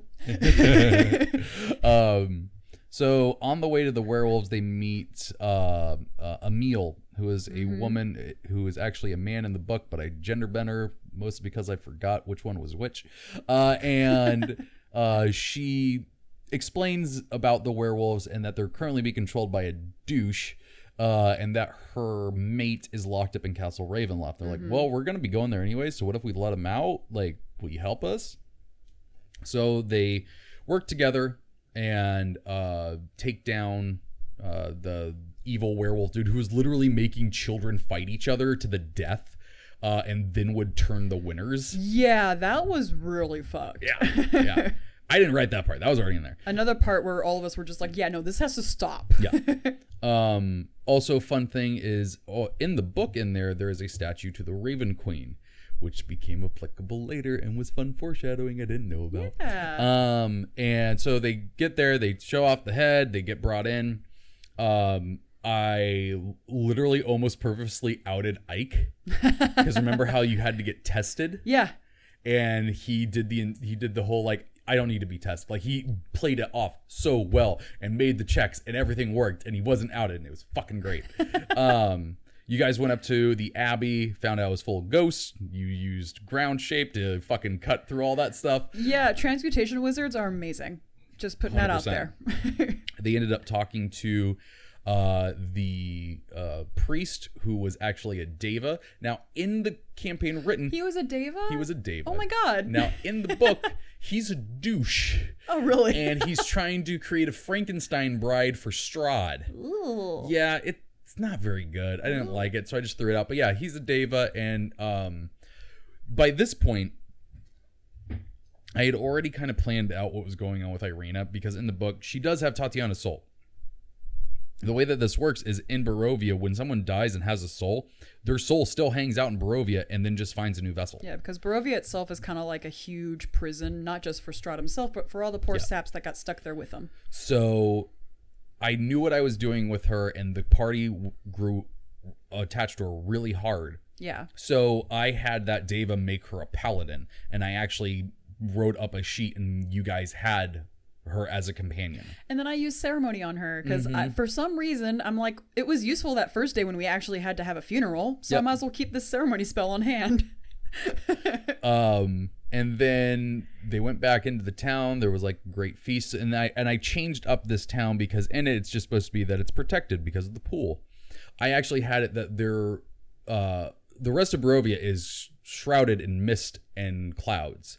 This place actually was sunny and clear skied because of this magic that the Deva had put over it. it was such a great moment to just kind of breathe for Yeah. a moment, which was almost necessary at that point because we had been through a lot. and then unbeknownst to them the pool that was the source of the magic damien went over to and stuck baba lysaga's mirror into it yeah. and it broke the magic on it yeah. and then strahd showed up Yeah. We had a fight. that was also a cliffhanger it was really good uh, so yeah they it, what was also really great about it was strahd showed up and there was no thought of fighting him everyone went we have to run Yeah. and it was the first time I'd ever had players do that, and I loved it. Yeah, it was an intense need of just we have to get out because it wasn't just Strahd; it was a bunch of vampires too. Also, fun fact: back at the werewolves, Owen got bit. Yeah, so my character, because her part of her background is that she is kind of like a monster hunter of sorts. Um, she, knowing that they were going into a werewolf situation, she's like, you know what? I'm just gonna prepare remove curse the next day. Uh, but yeah, so he started turning into a werewolf and Mid-fight. mid-fight, and uh, killed a vampire, and then ran off, and they were able to catch him up. And then the best part is they held him down and shoved the last dream pie into his mouth yep. And made him pass out. And then we carried him and left.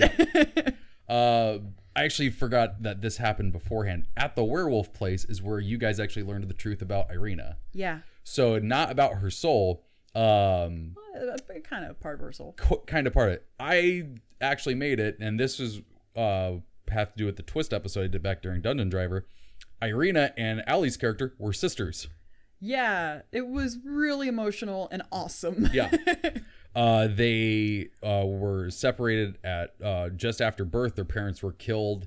Uh, oh God, who killed them? I think it, I can't remember who it was, but somebody killed him. And also, that guy that was unnamed in the flashback was Van Richten. oh, okay.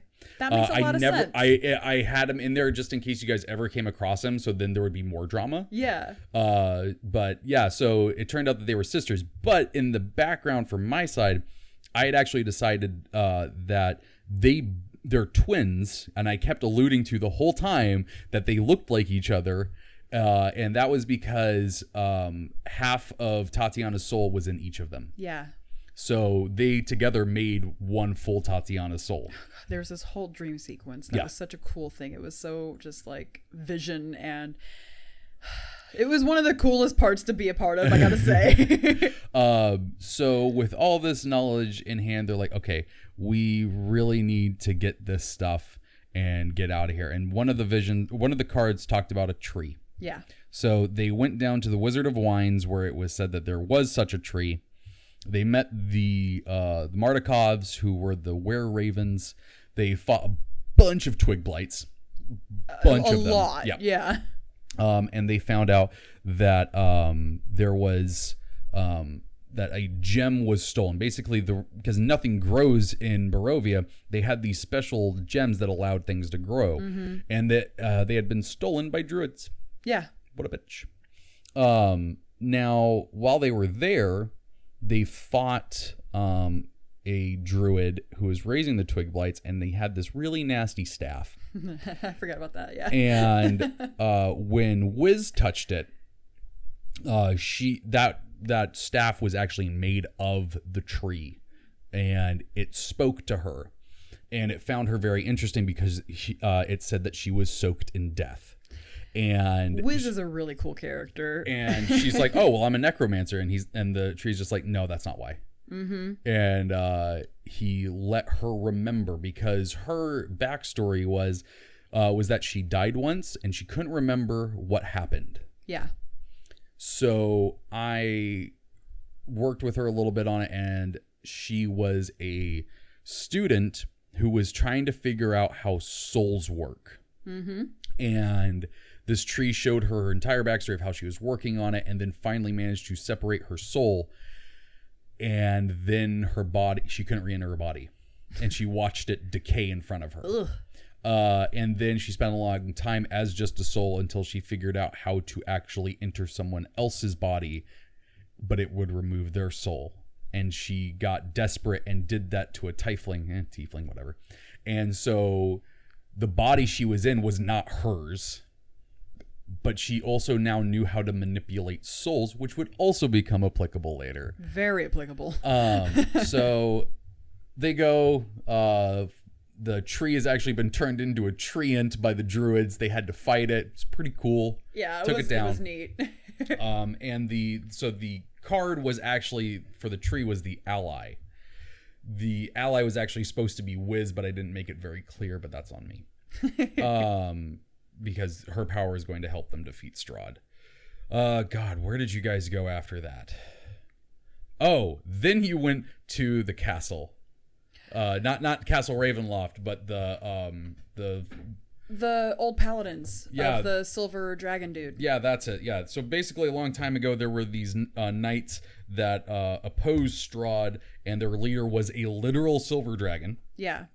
And uh, Strahd killed him. One of our um, players who didn't have who who would jump in and jump out a lot Yeah. because of work, but um, he actually used to be of that order. He was a descendant of that. yeah, he was a descendant of And I based his character very, very much on uh, the Belmonts from Castlevania, and even gave him a uh, cross chain whip. That's right. Um, so they go there, and this is where the weapon to defeat Strahd is supposed to be. yeah, the actual sun sword. Yeah. And uh, Because we have the only thing we've gotten so far was the journal, Mm-hmm. which told us about the whole exposition about everything. But Uh, long story short, they get split up, which I could have handled better. I know. Uh, but they got split up, and um, Baba Lysaga tells Damien where the sword is. So he splits off from them and goes to find it. Kyle's character, the descendant of the the Silver Dragon people, saw that and went off after him. They he follows them up to this tower, and uh, Damien is standing there uh, with the hilt of the sun sword. And Kyle's character walks up and goes, "What's going on?" And he puts it to his chest and turns it on like a lightsaber. Now I know that this uh, that you're supposed to be attuned to this in order for it to turn on, but it was a dramatic moment that I wanted to happen, Yeah. and um, so I just hand waved it. So Kyle's character dead. Dead, dead. You guys, the next one, uh, find out that not only is he dead, Damien is missing. Then a carriage rolls up with the Vistani daughter and father of uh, you know Madame Eva show up and say that Madame Eva is dead. She had a vision that killed her. That was Damien become. Uh, it- the vision was uh, Damien uh, walking uh, on snow in Barovia or, with all of your corpses around him. Yeah. And they basically said that it doesn't snow in Barovia. Yeah. Um, one little important part too was that I used my Eyes of the Grave ability again, and I saw Kyle's character, Yep. and Kyle straight up like was talking to me as a ghost, and then attempted to possess me, Oh yeah. which is an important little detail for later. Yep. and me being, I'm all like, no, no, no, no. You're not allowed. Just point us where we need to go. So um, this is where I diverted really hard from the campaign, Hard left. um, and I'm not going to go into details about because it's just tooting my own horn. Uh, but basically, I introduced the Grey Elves, the Shatterkai, um, and they took a trip to the Raven Queen's realm because it says you can't leave the Shadowfell. It doesn't say you can't go deeper. yeah. So yeah, they they had to get some metal that would um, allow them to put Damien's soul into it because he was trying to tie his soul to the Shadowfell to create his own domain of dread. Yeah. Um, so while they're doing this, uh, uh, Ike's character is going to the uh, Amber Temple, which is a place in the book. It does have stuff. It doesn't have as much power as I gave it, uh, but um, he goes there to in order to become well a bad guy. Uh, they get the metal. It's forged. Uh, but uh, and they have the idea of like, hey, so we're taking his soul out and putting it into a piece of metal. Could you make two of those? Yeah. because they're like if that could work with him b- binding himself to the Shadowfell, could it work with Strahd? So two things get made: a gold ring and a button. Yep. And so they use, so they go, they fight uh, Damien, and literally, I had one session. I didn't do shit. Everyone at the table fought each other. yeah. No, Oh. legitimately. And also, uh, I had Kyle's character because Kyle could make it that session, and I'm like, "Well, your character's dead. Fuck it, let's do this." He got brought back as a vampire by Strahd because he knew what Damien was trying to do, and he sent him to try and go kill him. Also, oh no, he sent him with another ring that placed on Damien's finger would teleport him to Ravenloft. Because now- Strahd was still looking for that whole replacement situation, yeah. a successor. So I've got all of these people fighting each other at the table, and I'm just doing nothing, and it was great, and I loved it. Yes. Um, but they end up killing Damien. Uh, Wiz pulls out his soul and puts it in the ring. Mm-hmm. And I described that because he got these powers of ice and all this stuff, and that was the scary thing that he was going to freeze over Barovia. We had a moment after the session ended. Yeah, and I said I said that the ring frosts over with ice, and uh, Spencer just goes, "Oh my God, it's the Ring of Winter." Yeah. And I was like, "Congratulations, you're now a backstory to my other game." Yeah. um, so uh, Kyle's still a vampire, and he later told me what his original plan was before you held up the uh, amulet of Ravenkind. Oh, I should probably say while they were in the uh, the shadow. while they while they were in the Raven Queen's realm. Long story short, they were able to get the amulet of Ravenkind in exchange for Owen's soul. Owen wasn't worried about it because his actual goal as a character is to change the literal past. Mm-hmm. And him saying, well, of all of us here, I'm the only one not worried about not having a soul all the present. I may have just actually figured out something for a future campaign that I'm going to do. And Uh, so he's like, yeah, I'll be the one to sell you my soul because that's not going to be a problem for me for very long. So they have the amulet of Ravenkind. She uses it to stop Kyle. Kyle later tells me that his plan was to put the ring on Wiz, which would have sent her to Ravenloft, which, would made me literally everything scream. over. but I was like, "That's awesome," and I would have let it happen and see where it went. yeah. Uh, but uh, Allie plays praised Lathander. I had her make a roll. She crit. Lathander literally showed himself to Kyle and turned him human again. yeah. It was pretty cool. Uh, it's so good to have epic moments like that in Mm-hmm. your games because like everyone at the table is like, "Oh my gosh, Yeah. that was so cool." Um, oh the the stuff that happened in between here is you guys went to Vallaki. Um, you we we had the draw the line in this in the snow moment with Strahd oh that's right. Strahd showed up as you guys were leaving the Amber Temple, and you guys had a fight with him, and you guys kicked his ass, and then he flew away, and he was really pissed. because at that point we had the Sun Sword, we had the amulet, and we knew how to handle him. Yeah. Also, it was the first time I figured out how terrifying Command is. Um, Yes. So yeah, you guys went to Vallaki, and uh, you guys talked to the werewolves and plan to meet up with them at Castle Ravenloft to basically do a siege. Yeah. Um, at Vallaki, the button got stolen, and then you ended up finding again. This time sewn to a straw doll, which I also took. From, uh, I, I took a lot of this from uh, Dice Camera Action. They used the the doll thing too, but I just thought was cute. Um, and uh, while there, Strahd showed up, sent all of you guys into nightmares Ooh, while interrogating nightmares. while interrogating Owen, who could not make a save to save his goddamn life. Literally. Yeah. It was Uh, bad. Strahd, uh, through his interrogation, found out about uh, Tatiana's soul being both Ireena and Amelia. So that changed his game completely. Mm-hmm. Uh, and then they also learned that while all this is happening, Ireena uh, was uh, visited by him also, walked out of the town, got in a carriage, and flew off to Ravenloft. it was such a bad just turnaround. We were like, okay, we have a plan, we have an idea, we had everything laid out, and then everything just got turned upside down, which is such a cool moment in storytelling. Yeah. um, they make it to Ravenloft. The werewolves aren't there. Yep. Another another point in the plan down the drain. So they just walk up to the castle. They fight a few things. And then a butler uh, says, Oh, you've arrived. Yep. And he walks them into the chapel. And everyone, there's a bunch of people there. Sunlight is pouring in through the windows. All of the werewolves are in the pews. And there is Strahd with Ireena in a wedding dress in front of a priest. And he says, Welcome to my wedding. But is there a place for Ike to sit? That's right. That's right. The line that like broke Trevor. Yeah. he does this amazing description, and everyone's just like just speechless for a moment. And Ike and his character, new character, Yeah, new character. he goes, "Is there an empty pew for me to sit in?" it's like, oh my god. So, uh, long story short, here they uh, he ends up taking both Ireena and Amelia and teleports to the dungeons. Oh boy.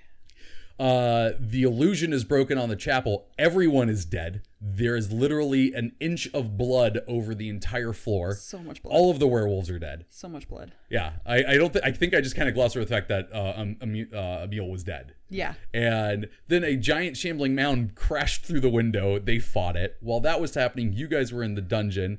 He was Frankensteining his own Tatiana from her actual dead body and Yes. was going to use your guys' soul to bring her to life. Yes. And then, So at this point, let me just Oh, kind of pause to sh- say where the magical items are. oh god, Um, so we gave Ireena, who was probably the s- best suited to use it, the Sun Sword. Because one, she's a paladin and she can smite, and two, it's the most appropriate flavor wise, too. And then we gave my character the amulet, too. And so, with that, if you want to take over from here, because oh boy. So- oh boy. no, you didn't have the amulet. No, not at that point. Not at that point. anymore. Um, That was part of the so deal. You had the sun sword at this point. He was telling you guys what his plan was. You readied a spell. He grabbed Ireena and put his teeth to her throat and said, "If you make another move, I will kill her." And uh, I tried. y- she tried Oh my god, did I try? and it didn't work. And Strahd bit Ireena. yeah. And then Ireena started turning in front of her. Yeah. and uh, uh Strahd was just like I've won and Allie in the this is an example of you will never expect ever what your fucking players will Oh my do. god. She turned the sun sword on herself and turned it on. and I went Oh my god. and like that broke me. Like I was just sitting there like oh my god. It broke me. and that's that was the first time Allie started crying. yeah. So upstairs, they defeat the shambling mound. Um, I don't remember how. I think I had Sergei's spirit show up or something. Basically, I had a way that I led them into the dungeons. Yeah. They made their way there. Um, and Allie's spirit wakes up, still in the dungeons, and Tatiana is there also. Spirit form. Yeah, and she explains how much she hates Strahd. And so using her Tatiana's help, uh this point, character yeah. Possessed Ireena. So now there is a turned vampire paladin of Lathander possessed by her sister, and the fight starts.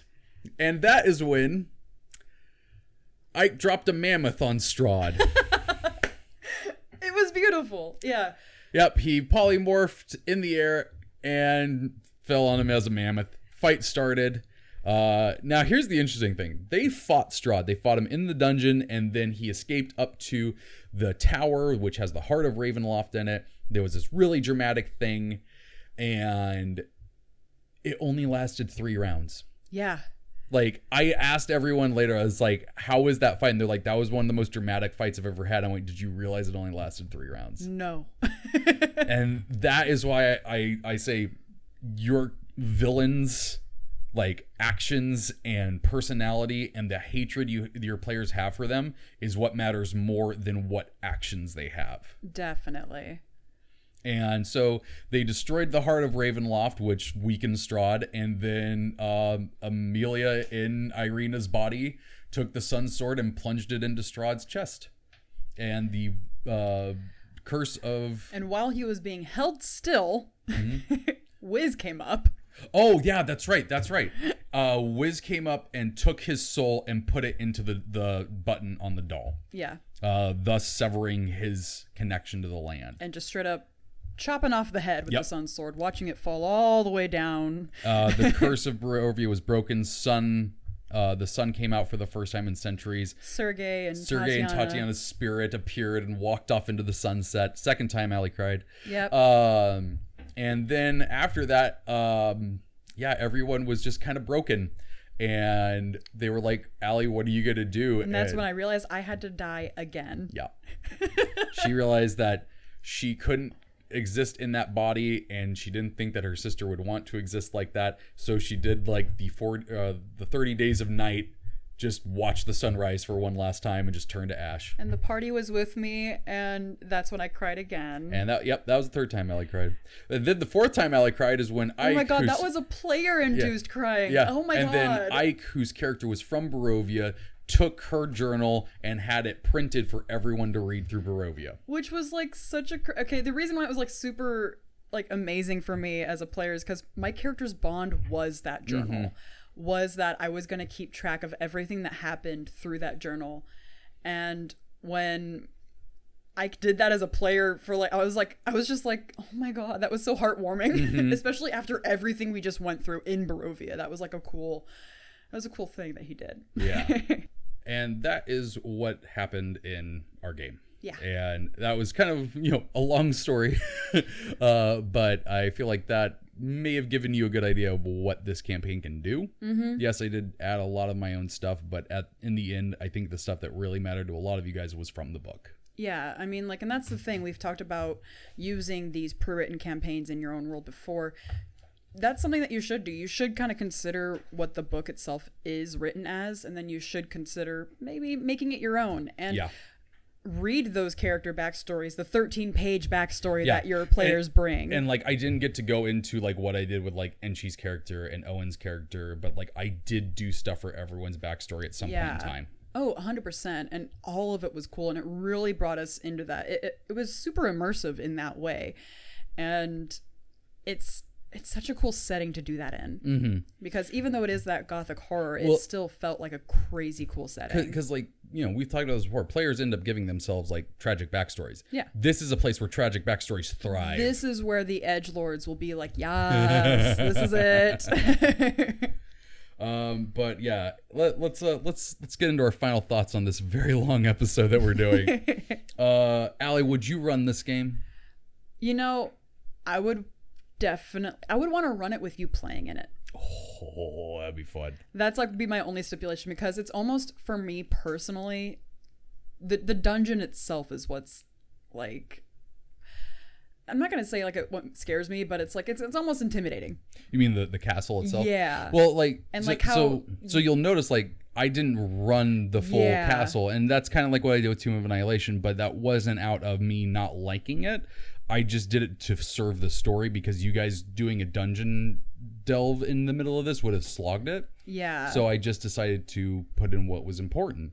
But I do think Castle Ravenloft is a superb dungeon delve. and see, and that's where I'm like, you know what? Yeah, I would I would run it because I mean, like I'm running Tomb of Annihilation right now, and I have no qualms about that, and that's something else entirely. Uh, I would 100% run this again. Um, I I want to. I, I desperately want to. Uh, I, have literally tweeted just randomly some days on, tweet, on Twitter, just, I miss playing Strahd. yeah. Um, would you recommend it? Um, I would recommend it to uh, expert DMs. yes. Be- and that's mainly because of the layout.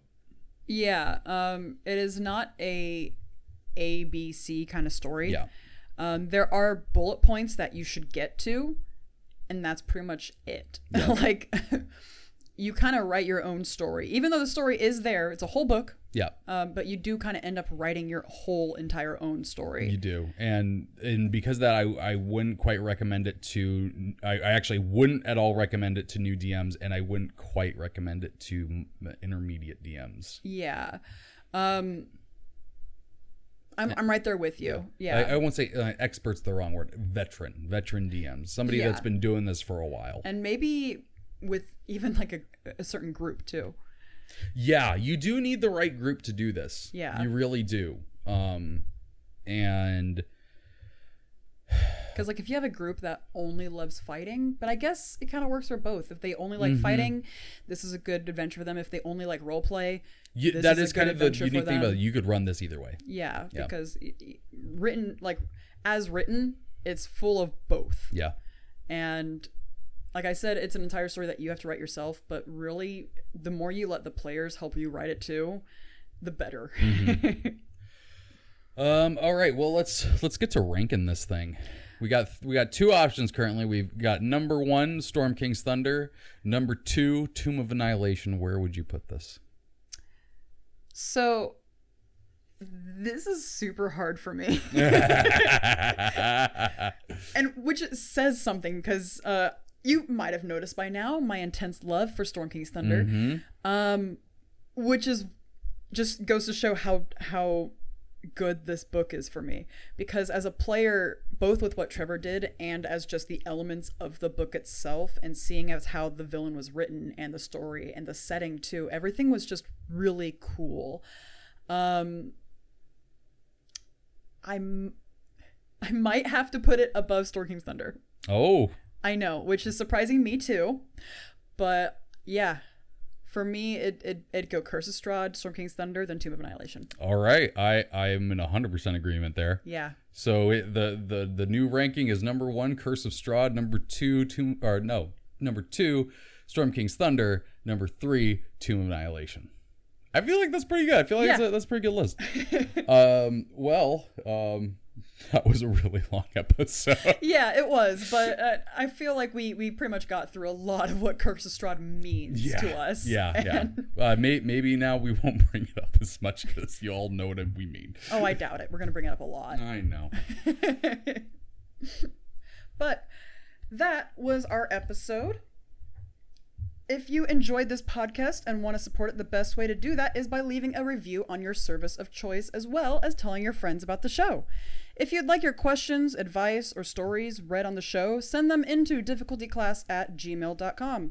And if you'd like to stay up to date on the show, you can follow us on Twitter at difficultyclass and on Instagram at difficultypodcast. So until next week, don't get killed by your own hand, saving the soul of Tatiana. Oh, no.